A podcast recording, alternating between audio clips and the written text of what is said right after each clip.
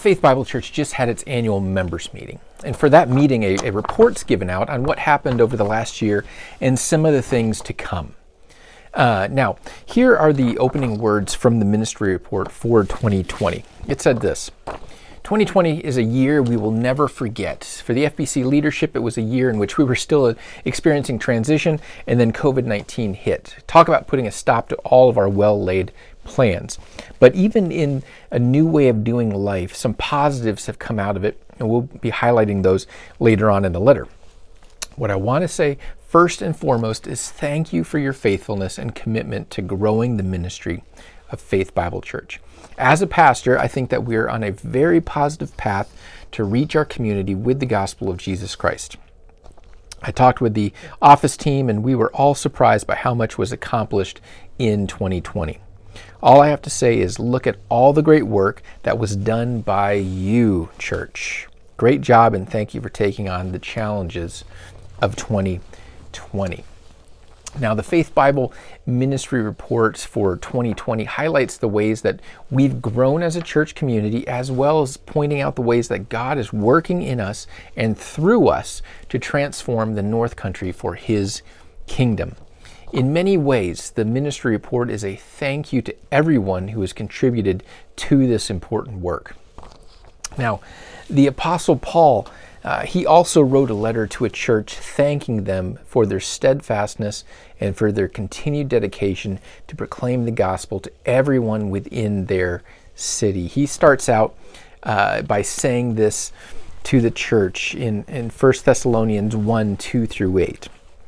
We always thank God for all of you, making mention of you constantly in our prayers. We recall in the presence of our God and Father your work produced by faith, your labor motivated by love, and your endurance inspired by hope in our Lord Jesus Christ. For we know, brothers and sisters, loved by God, that He has chosen you, because our gospel did not come to you in word only, but also in power, in the Holy Spirit, and with full assurance.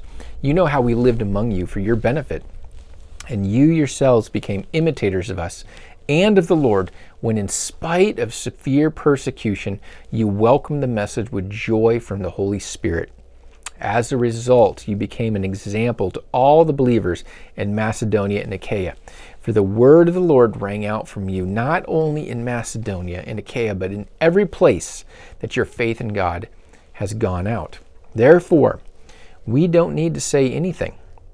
Despite his earlier doubts, Despite his, his earlier doubts, Paul is ecstatic about what is happening in this brand new church in the city of Thessalonica. Like we talked about last time, Paul had doubts, and they came from the fact that, that he and his other traveling companions weren't able to get a, a, a good uh, foothold in the city. They themselves were run out of town before they were able to really solidify a firm foundation for the church. Acts seventeen, we looked at this last time. Acts seventeen shows us that they, they taught in the synagogues for like three Sabbaths, and shortly after that, they had to flee for their lives at the prompting of their, their new Jewish, uh, of their new Jesus followers. Paul had the right to be concerned.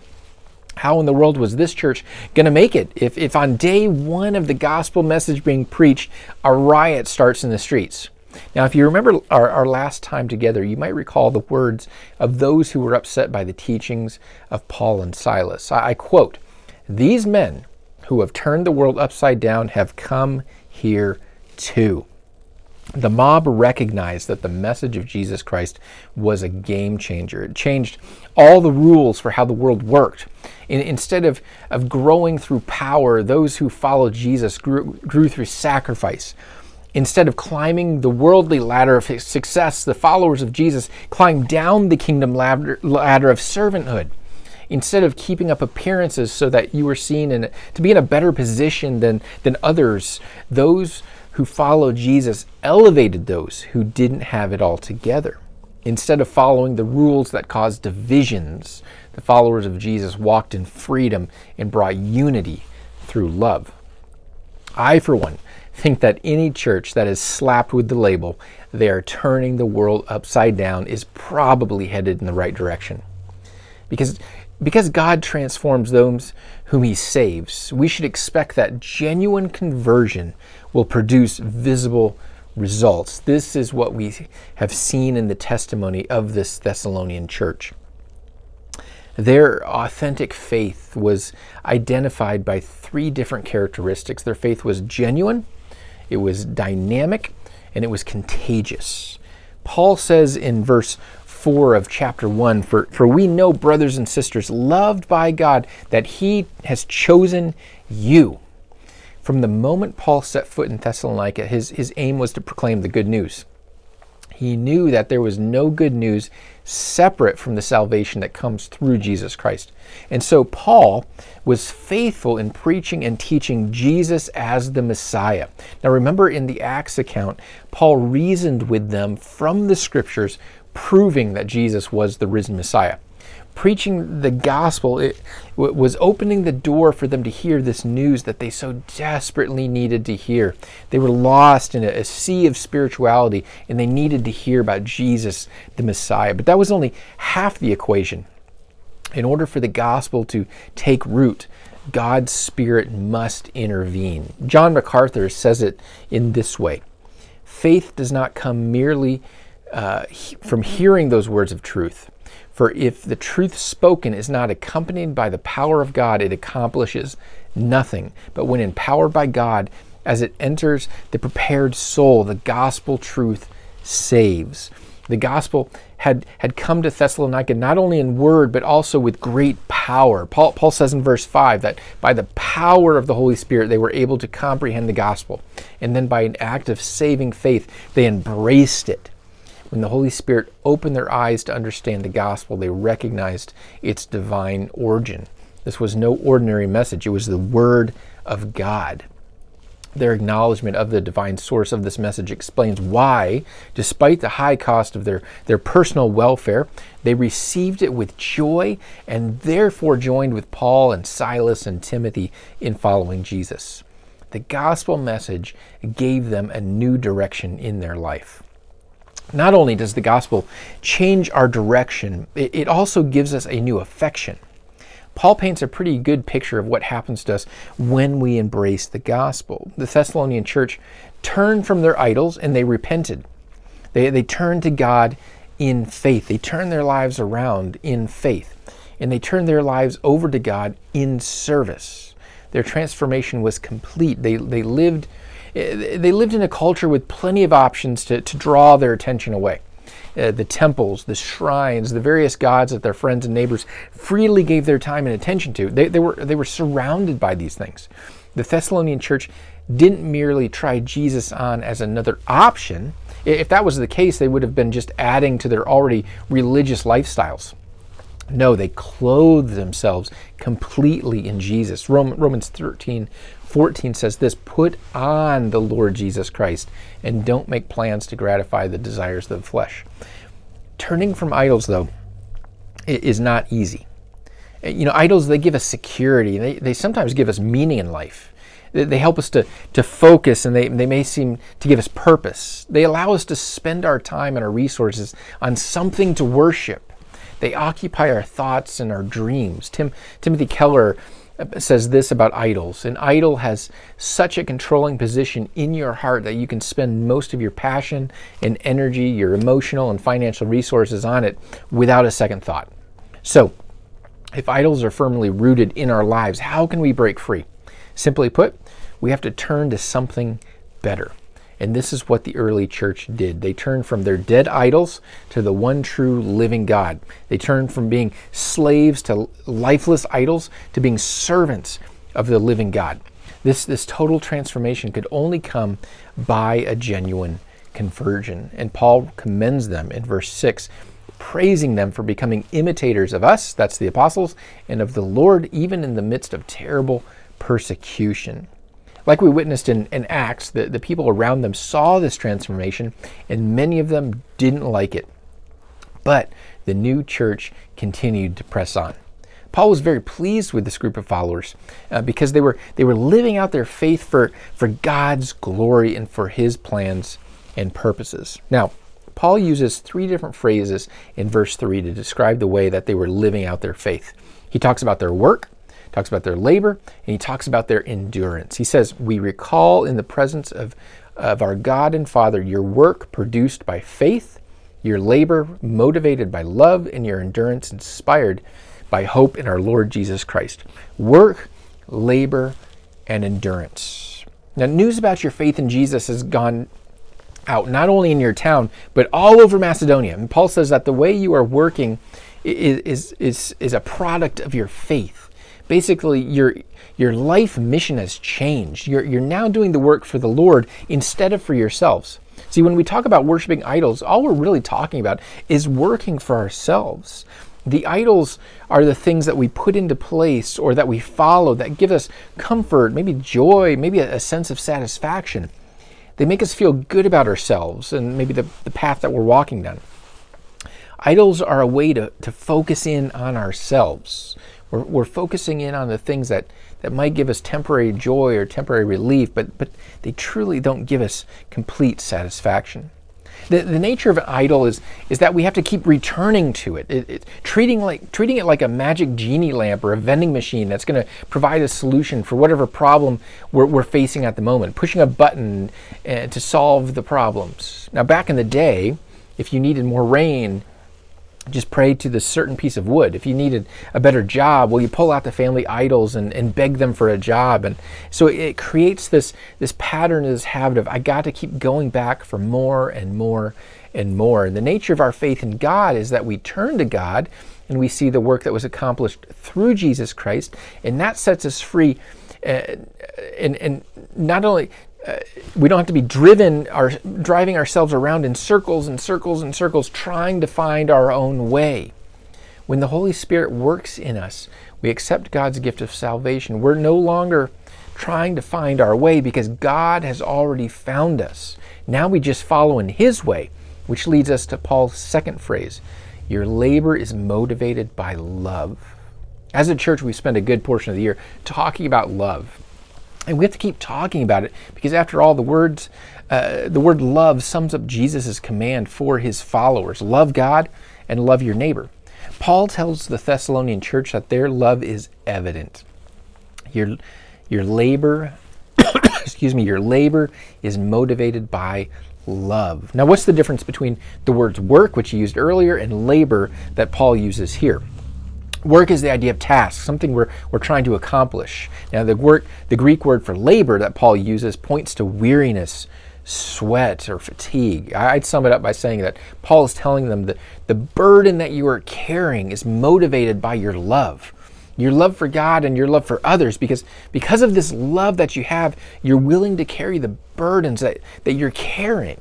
Most of us look to ditch the heavy burdens, the heavy loads as quick as we can, right?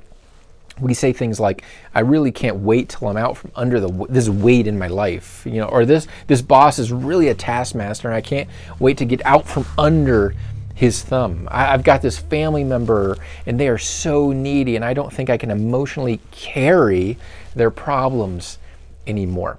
Paul says to the church, you are showing yourselves to be a different kind of people because you are going the distance with your love, even to the point of exhaustion and weariness. Well, Pastor, this wears me out just thinking about it. I'm about at the end of my rope, maybe you're thinking, with these people in my life. I don't know how much more I can love them. Okay, tell you what, let's just rest for a moment. Take a breath. Breathe. Calm yourself down. The kind of love that works in spite of weariness doesn't have to be generated by you or by me. In fact, we can't do it. True love, weight-bearing love, enduring love can only come from God. And this is why we need to be continually uh, seeking to be filled by the Holy Spirit and, and seeking the direction from the Holy Spirit. Another apostle, the Apostle John, said this about love in his, his letter uh, called First John. Let us love one another because love is from God, and everyone who loves has been born of God and knows God. Love is from God. God. Paul writes about love a lot. In, in First Corinthians thirteen, one through three, a classic passage on love, he says this, "If I speak of human, uh, speak in human or angelic languages, but do not have love, I am a, a sounding gong or a clanging cymbal. If I have the gift of prophecy and understand all mysteries and all knowledge, and if I have all faith so that I can move mountains, but I don't have love, I am nothing. And if I donate all of my goods to feed the poor, and if I give my body order in order to boast about it, uh, but I don't have love, I gain nothing." Paul stresses the importance of love by making some pretty outlandish claims to make this point. He says, even if I could, even if I could speak in the tongues of angels, it's just noise. It's it's gobbledygook if there's no love. Even if I knew everything that there was to know in this world and beyond, without love, all that knowledge would be would be nothing. It amounts to nothing. Even if I gave everything I own to the poor, literally trading places with them so that they have everything and I'm on the street, this sacrifice gets me nothing if there is no love involved. If there is no love involved. Where there is no love, it does not matter what we say. It does not matter what we do. It does not matter Um, how we act. Uh, that, that this is why love is so vital to the Christian faith. Love allows us to look outside of ourselves and, and focus on a bigger picture. I, I don't know about you, but when I'm focused on something bigger than myself, myself, I'm also I'm, I'm often able to hang on, e- even to go uh, keep going, even when it gets tough. I, I remember working on some big projects at Dayspring. You know what? If we weren't given an important vision for what we were doing, it just seemed like the work was just extra work. And there's usually a whole lot of grumbling that would come with it. But if we were shown a vision about how this project was going to make a difference for the company or, or how it was going to make a difference in the, the lives of our consumers, then there was usually more willingness, even a desire to be a part of that team that was working on that project. And those hours just, just slipped away like nothing. The church in Thessalonica saw a plan that was bigger than themselves, and they were able to endure even in the midst of persecution. Paul says that their endurance or their commitment came because they had hope. Not hope in themselves, but, but a firm hope in Jesus Christ, their returning Savior. You, you turn to God from idols, he says, to serve the living and true God and to wait for his Son from heaven, whom he raised from the dead, Jesus, who rescues us from the coming wrath. So with this unshakable confidence and determination, these Jesus followers walked in faith, not afraid of the burdens of this world because of their love for God and their love for their neighbor. You might say that their mind was set on heaven, but their hands were busy working here on earth. And this, trings, this, this rings so true with what Jesus says in the Great Commission. He says this to the church, "Go, make disciples of all nations, baptizing them in the name of the Father and the Son and the Holy Spirit, teaching them to observe everything that I have commanded you." The message of Jesus was go and tell, not wait till they come. Go and tell. Jesus' plan for the church is for people on the inside of the church to take the message to those on the outside. And the Great Commission is not an invitation for outsiders to come and hear the message, but for the church to go and tell the message. But you know what? Even the apostles got caught up in doing what many of us get caught up in doing after we've seen the glory of Jesus. We, we, we just stop. You might say that we get caught up basking in that mountaintop experience. And after Jesus ascended into heaven, an angel actually had to come to the apostles and ask them, "Why do you stand looking up into the heavens? Jesus will come back." Remember, he told you that. But he also told you that there was work to do. So until he comes back, get your hands to the plow because the fields are ready for a heavenly harvest. The church in Thessalonica wasn't known for stopping and staring up into the clouds. Paul says that in every place your faith in God has gone out and you've become an example to all of the believers in Macedonia and beyond. Your faith is contagious. People are noticing and they're encouraged by your example. You are a contagious church, and a contagious church recognizes that there is work to do, and the people get busy doing it. One of the great dangers for any organization is to lose sight of its reason for existing, and this is this is true for business. This is also true for churches. I saw just recently where a pastor shared a story about a sign that was posted on the front of a, a front door of one of uh, Washington D C's churches, and, and the sign read this, "Going out of business." Not long after the sign was posted, someone added the words, "We never really knew what our business was." That's a sad commentary on that particular church, and they are not alone. A couple years ago, a survey group released some numbers on, on church closings. At that time, this was a couple years ago, but at that time, they suggested that between thirty-five hundred and four thousand American churches will close their doors during the year. That, that means that every week, more than like seventy churches are hanging going out of business signs on their doors. Now, since the church is the only institution that Jesus promised to build and to bless, we should rightly expect that the church should not just survive, but it should also thrive.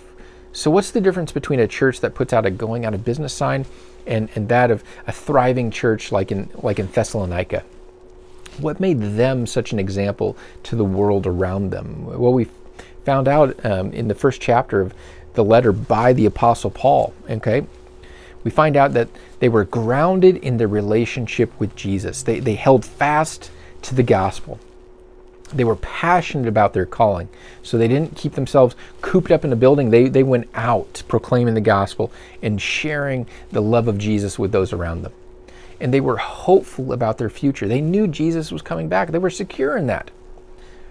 Let, let me just finish this. Let me close with a quote from John Stott that sums up the example by the Thessalonian church, sums them up pretty well. He says this, "Serving and waiting go together in the experience of converted people. In Christian terms, serving is getting busy for Christ on earth, while waiting is looking for Christ to come from heaven. Yet these two are not incompatible. On the contrary, each balances the other. On the one hand, however hard we work and serve, there are limits to what we can accomplish. We can only improve society. We cannot perfect it. We shall never build utopia here on earth. For that, we have, we have to wait for Christ to come.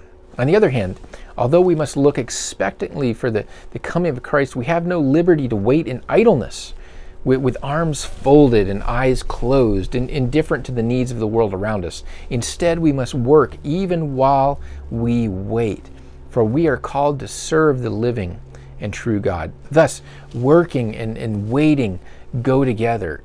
In combination, they will deliver us both from the presumption which thinks we can do everything, from the pessimism which thinks we can do nothing." Church, we serve while we wait. May the community around us know there's a group of people that is turning the world upside down. As always, as we close, Uh, let me leave you with a, a few questions to think about over the next few days, or if you're meeting in a group, you can use these as, as part of your discussion time. These are questions for us to take on the go. Question one, number one, what is the relationship between faith and works in your life? Are you working to try to earn favor with God, or are your works flowing from the faith you already have in Jesus? Question number two, what are the idols that you're clinging to, and how do those idols compete with your loyalty to Christ? Question number three, are you a contagious Christian? Would others look at your life and be inspired to imitate your devotion to Jesus? As we close in prayer, let me let me just close our time together with a prayer that Paul offered up for the Thessalonian church in this letter to them. He says this, he prays this for this church. "Now may our God and Father himself and our Lord Jesus direct our way to you. And may the Lord cause you to increase and overflow with love for one another and for everyone, just as we do for you. May he make your hearts blameless in holiness before our God and Father at the coming of our Lord Jesus with all his saints. Amen."